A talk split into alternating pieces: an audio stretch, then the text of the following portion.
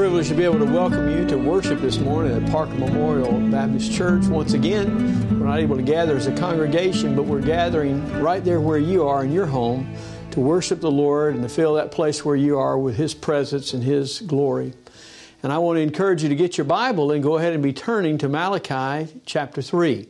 We focus in on that passage today as we continue our studies in regard to revival. Remember that this year is the year of revival at Parker, and everything we're doing is focusing on having revival in our hearts, in our families, in our church, and hopefully in our nation and world. As you have the opportunity to join in the worship and praise, fill that place where you are with His adoration and get ready to study God's Word. As we close out, though, this greeting, I want to remind you of something. Please remember that we're in our days of fasting. If you go online, you can find the fasting guide for this next week. And we're encouraging all of our people who are physically able to be able to fast one day each week in the months of April, May, July, and October.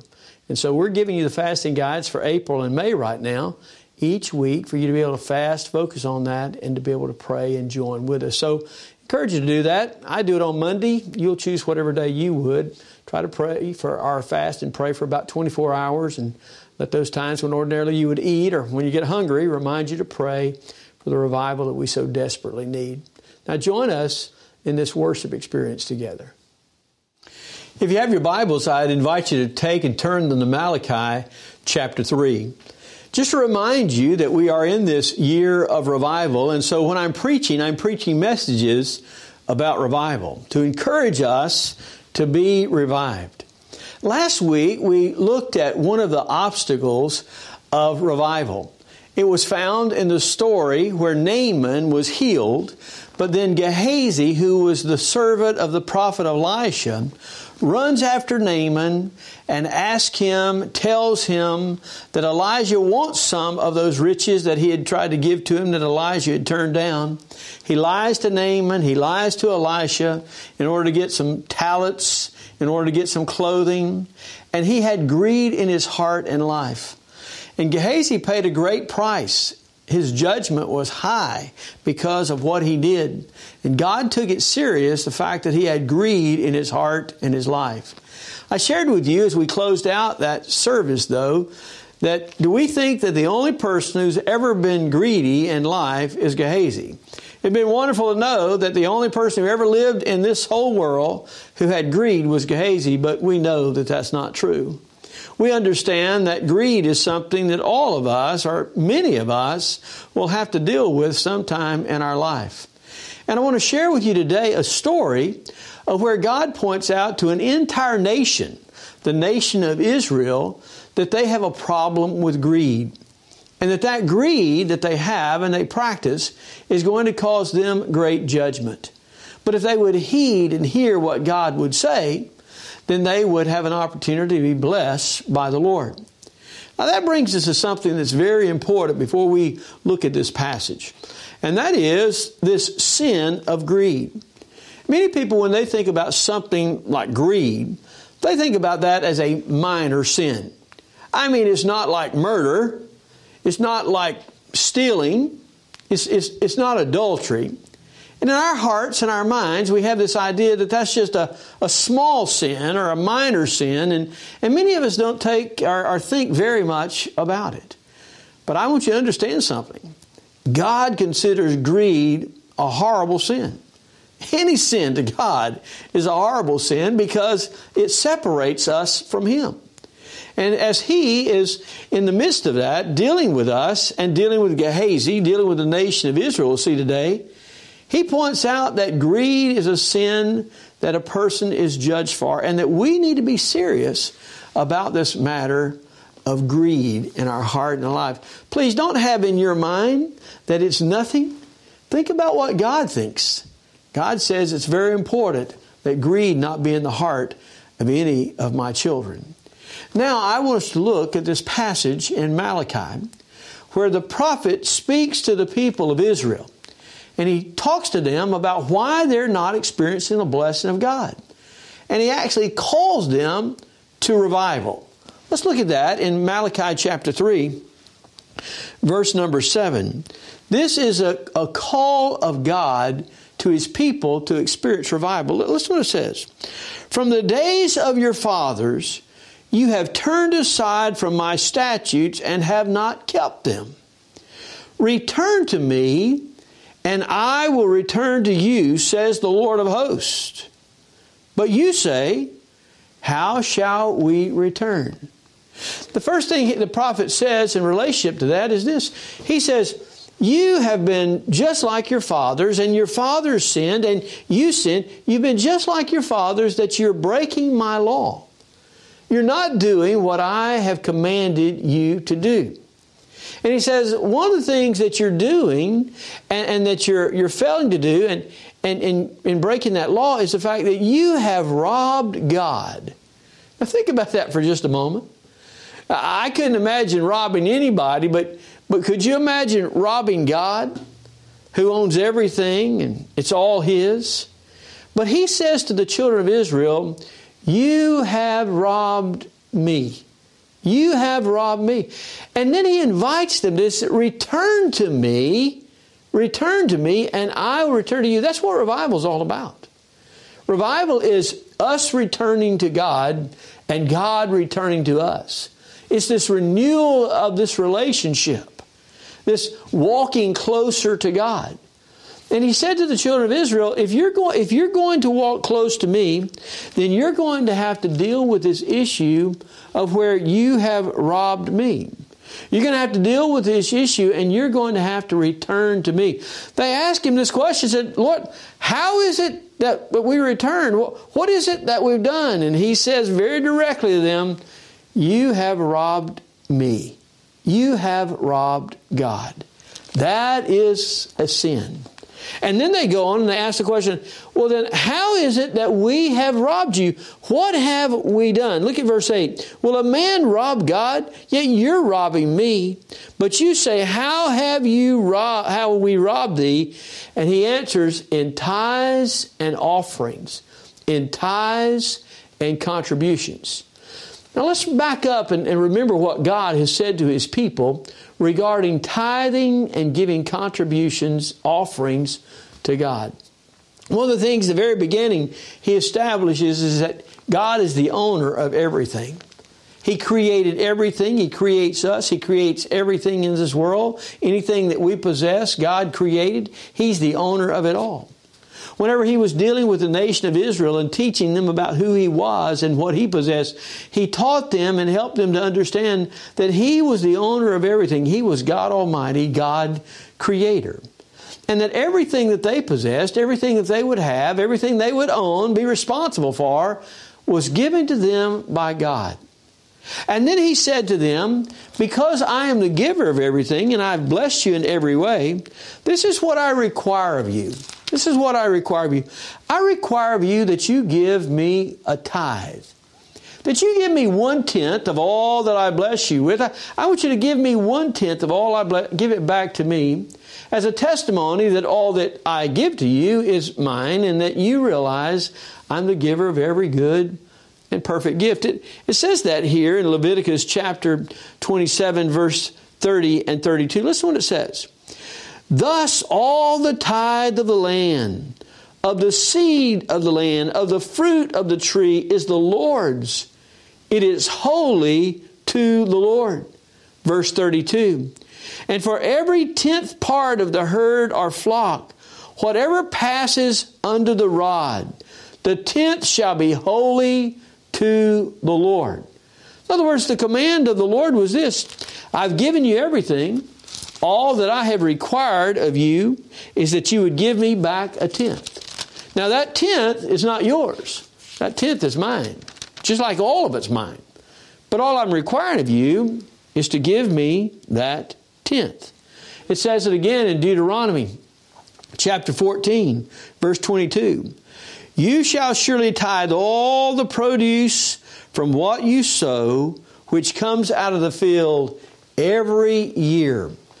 So there was no doubt that whenever God was in relationship to the nation of Israel from the very birthing of this nation, He had established that I'm the giver of everything, the blesser of all that you have, and all that I ask of you is that you give me a tenth of that to be used in my work, in my kingdom, and for you to recognize through that that I own it all and that this is all I require. And the nation of Israel knew that. But when you come back to this passage in Malachi, God says to the nation of Israel, says, you haven't lived up to your side of the bargain. You haven't done what I told you to do. You haven't been faithful to what I've wanted you to do, and therefore you have withheld your tithes, you have withheld your offering, and you act as though it is all yours. And because you have withheld your tithe and it is mine, you have robbed me. And why would the nation of Israel do that? They would do that because they are greedy. They were so greedy that they couldn't live on 90% that is blessed by God. They had to have it all. They had to receive it all. They couldn't give God His part because greed had filled their heart that they needed it all. And therefore, God says, if you're going to return to me, that I can return to you, you're going to have to deal with this aspect of how you have taken what is mine. You're going to have to deal with this aspect of greed that is in your heart and in your life. And if you are willing to deal with that greed in your life, I will bless you. I can do all kinds of things for you, but you're going to have to be willing to deal with this greed. You know what God goes on and says? He says, You're hurting yourself. You're hurting yourself. He says, Because when you don't let me have my tenth and, and you don't partner with me and, and let me bless you, then there's all kinds of judgment that come into your life. Not that I want to bring judgment, that not that I, I want to have hindrances in your life. I want you to be blessed, but you bring all these judgments into your life because this greed is sin, and that sin brings judgment. Just like it brought judgment in the life of Gehazi, it brings judgment in the nation of Israel. And what does he say is their judgment? Listen to what it says here in verse number 9 of Malachi 3. You are cursed with a curse. Why? Because you're robbing me. The whole nation of you. You are robbing me. And he goes on and he, he, says, you're, you're, causing me to withhold blessings from you. You're, you're causing things to happen where the devourer comes and, and devours up the fruit of your labor.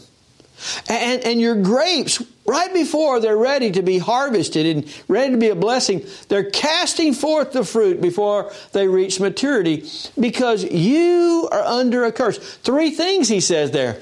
You're under a curse.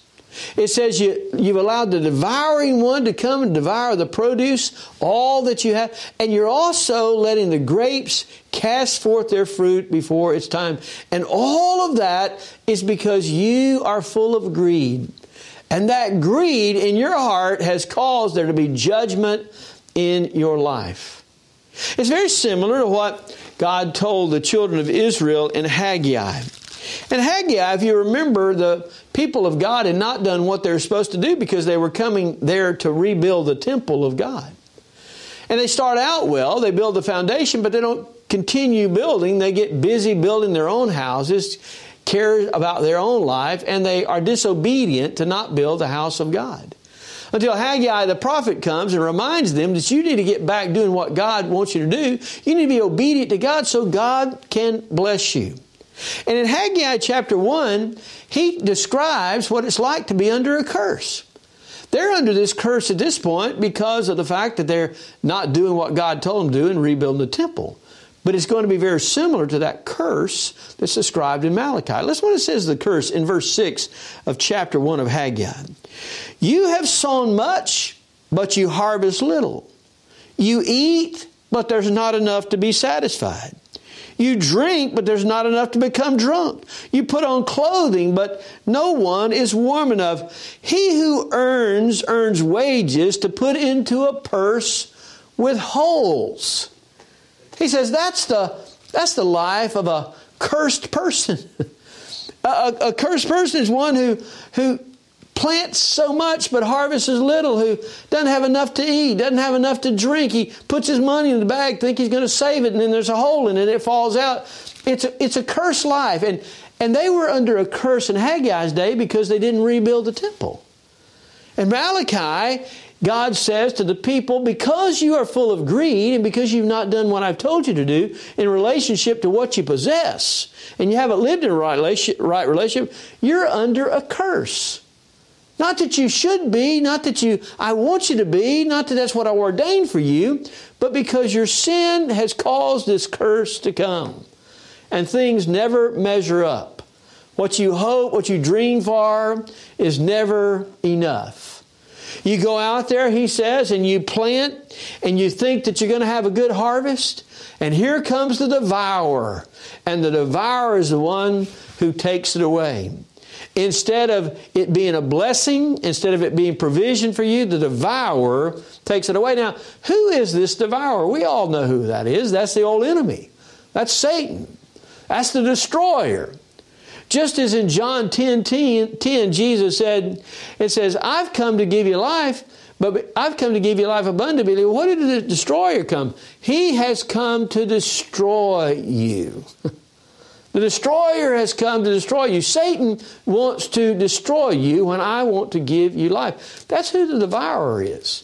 And Satan takes great pleasure in being able to devour that which you are hoping for because you're in the wrong place and you're not in the position where God can protect you and bless you and watch over you. And, and one of the ways the devourer does that is that the grapes, before they're mature, before they're a blessing, they're cast forth. All of that, he says, because you have a wrong relationship with your possessions.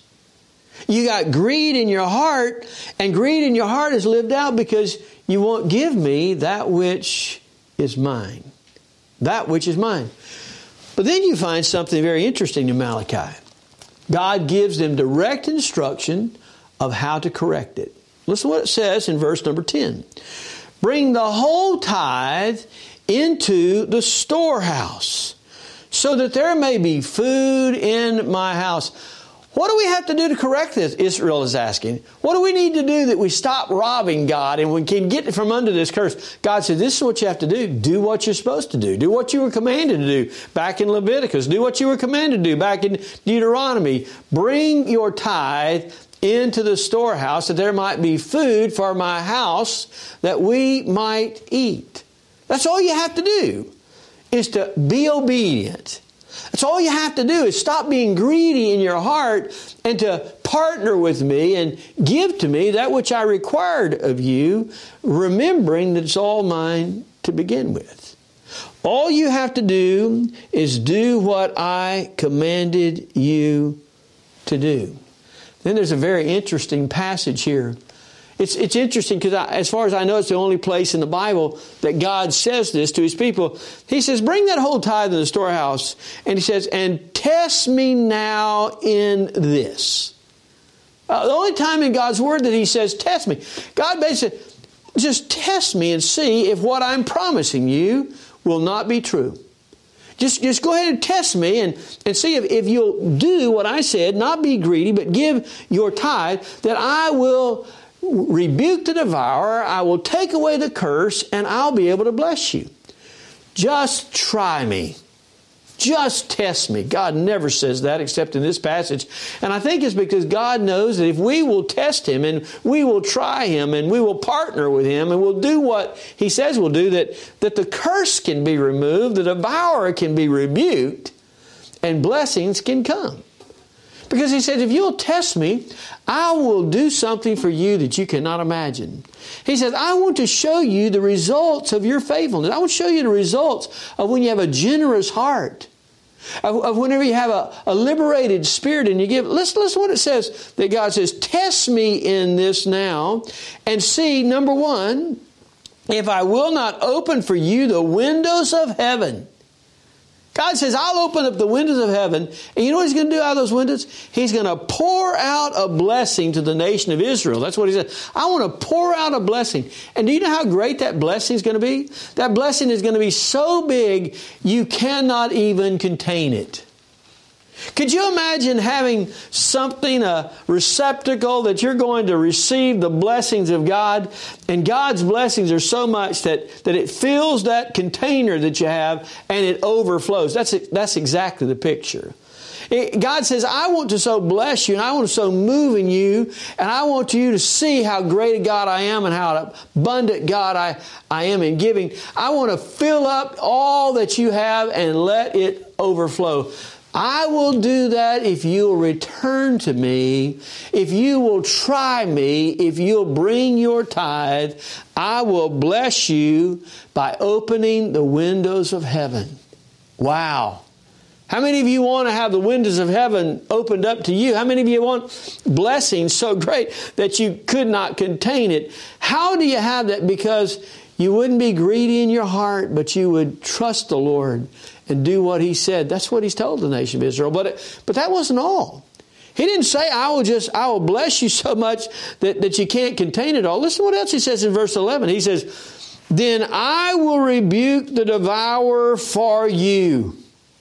I will rebuke the devourer for you, so that it may not destroy the fruits of the ground, nor will your vine in the field cast forth early says the Lord of hosts. He not only says he's going to pour out a blessing, he says he will also rebuke the destroyer, rebuke the devourer, rebuke the one who's been hindering you and hurting you along the way. I don't know about you, that, that is an awesome blessing. It, it's one thing to receive the blessings of God from heaven, but it's another thing for God to protect us. He protects us by rebuking the devouring one. See, the only way that, that old Satan can have anything to do in our lives, the only way he can touch us anyway, is the fact of this either we're out of the will of God, and by being out of the will of God, we open our lives up to the devourer. Or either we're in the will of God, serving God, and if God allows the old enemy to touch us, it's for our good and for God's glory. And, and, if God chooses for the old enemy to touch me some way for his purposes, then that's acceptable. But it is not acceptable if the old devourer and destroyer is touching my life because I'm out of the will of God and I'm in sin. I don't want the devourer to have any right, any place in me. And he will not, and he does not, so long as we're obedient to God and we're walking in obedience to the Lord God in every way. And one of those ways is to be in a right relationship. So he told the nation of Israel, Nation of Israel, if you will do what I said, Nation of Israel, if you will tithe of the offerings and give to me what is mine, then I will bless you. I will rebuke the devouring one. Your grapes will not be cast forth early, but they will be in fullness for you to enjoy the produce. I want to bless you and I want to remove the curse. I want to remove that curse.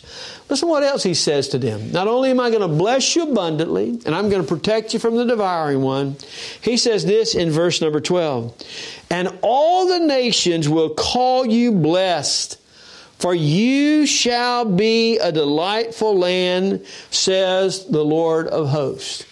What he says basically is this I want to so bless you, and I want your life to be such a testimony that everybody, all the nations of the world, will look at you and consider you a delightful land. They will consider you a blessed nation. Matter of fact, they'll try to scratch their head and figure out what is the nation of Israel doing so that they would be blessed in this way? Why do they have the fruit that they have? Why, why do they have all these things poured out to them? The answer is because they serve the real Lord God, the only God of heaven and earth. The answer is because Jehovah is real and He's the blesser of His people when His people are obedient to Him. And, and, and God said this My plan for you, my purpose for you, my goal for you is that you'll be such a blessed people and such a delightful land that all the nations will bear testimony that you have a special relationship with an almighty God. Do you hear those words that God spoke to Israel? Just like, just like he spoke to Gehazi. he spoke to Gehazi and said, Gehazi, what you're doing is wrong. What you're doing is, is not the will of God. What you're doing is full of greed, and therefore there's judgment in your life. That greed will cause judgment because greed is sin. Greed is not in the purpose of God, and greed is not like the character of God. God is a giving God. And He doesn't want greed to be in the heart or life of His people, whether in the Old Testament or the New Testament. He doesn't want that. And just as Gehazi had a price to pay, so Malachi says, You as a nation are paying a price that you do not need to pay. You're paying a price that you don't have to pay. And the reason you're paying that price is because you have robbed God by being greedy in your heart.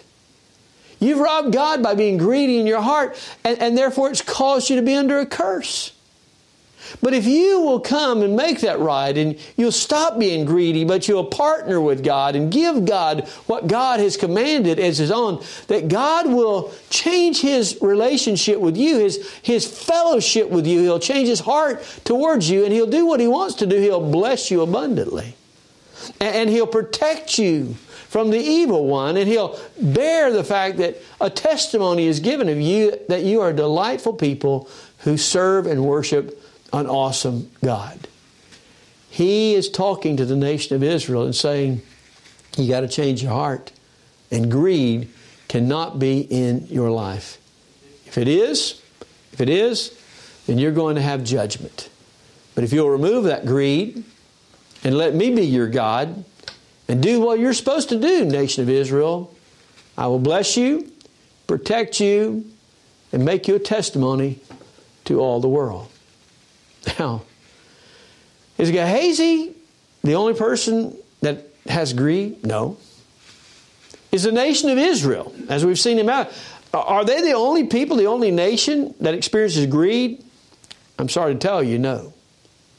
Greed is a problem in the hearts of many, many of us. And so next week, I, am going to carry us on over to the New Testament, and I want to see what the New Testament tells us today in our life about how we ought to live and how we need to be warned and guard against greed creeping into our hearts and our lives. Because if greed is a sin in Gehazi's life and greed is a sin in Israel's life, then greed is a sin in our lives.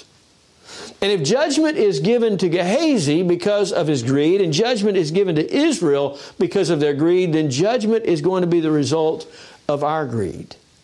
But if God says, you make your heart right, you get your heart right, and you live in right relationship, remove the greed of your heart, become a generous person, do what I'd have you do, and I will abundantly bless you. If He did that for the nation of Israel, He will do that for us as well. And we do not want greed to be an obstacle to revival. Greed does not need to be something that hinders God from doing what God wants to do and blessing us as the people of God. So we want to deal with that sin. If it's in our heart, God points out to us and reveals to us we've got greed in our we need to confess that before Almighty God. And we need to make that right before the living God. Would you take time in your heart right now Child of God, would you pray? Would you ask God, God, am, am I full of greed? God, am, am, I not trusting you in areas that I need to trust you? Am I not partnering with you? Much like the nation of Israel didn't partner with you. Lord, am I, I building a, a kingdom for myself instead of being a blessing to others? Lord, reveal to me my heart, and if there's greed in my heart, I want to confess that, I want to make that right, and I want to get into the place and position where you can bless me and let me be a blessing to others. Would you pray that today? Would you ask that? Would you seek your heart? And, friend, if you're here and you've never given your heart to Jesus, let me tell you, your life is going to be consumed by self. That's all we do. Whenever we don't have Jesus in our heart who gives us freedom from self, we're just about self. And in being about self, we're going to find greed creeps into our spirit. Greed is a part of our life. And we need to take care of that. Know how you take care of that? Let Jesus be Lord. Let Jesus come into your heart, into your life, and be Lord over your life.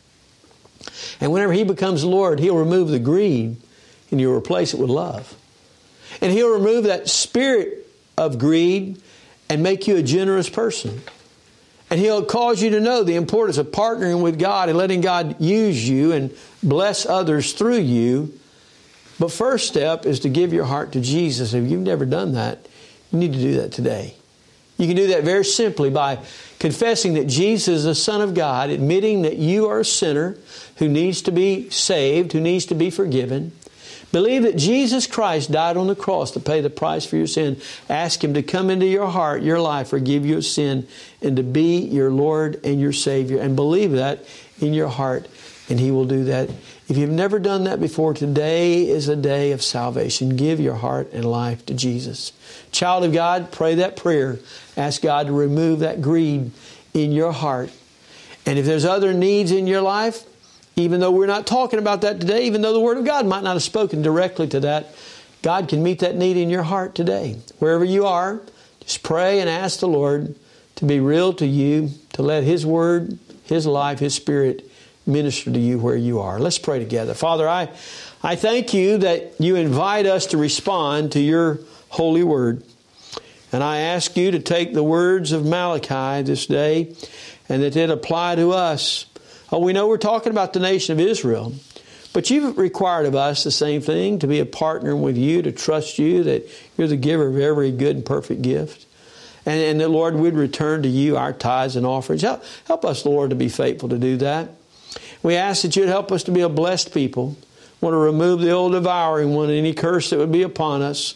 We want to walk in obedience and watch you work as only you can. Give us the courage. For some of us, for the very first time, it may take the courage to test you and to see if what you've promised you will not do. I know because I've experienced that you are ever more faithful. Now, bless us, Lord, as a people. Bless our nation, bless our world, heal our land and bring us back together as we can be a congregation of believers meeting together soon. Strengthen us in these times. In Jesus' name, amen.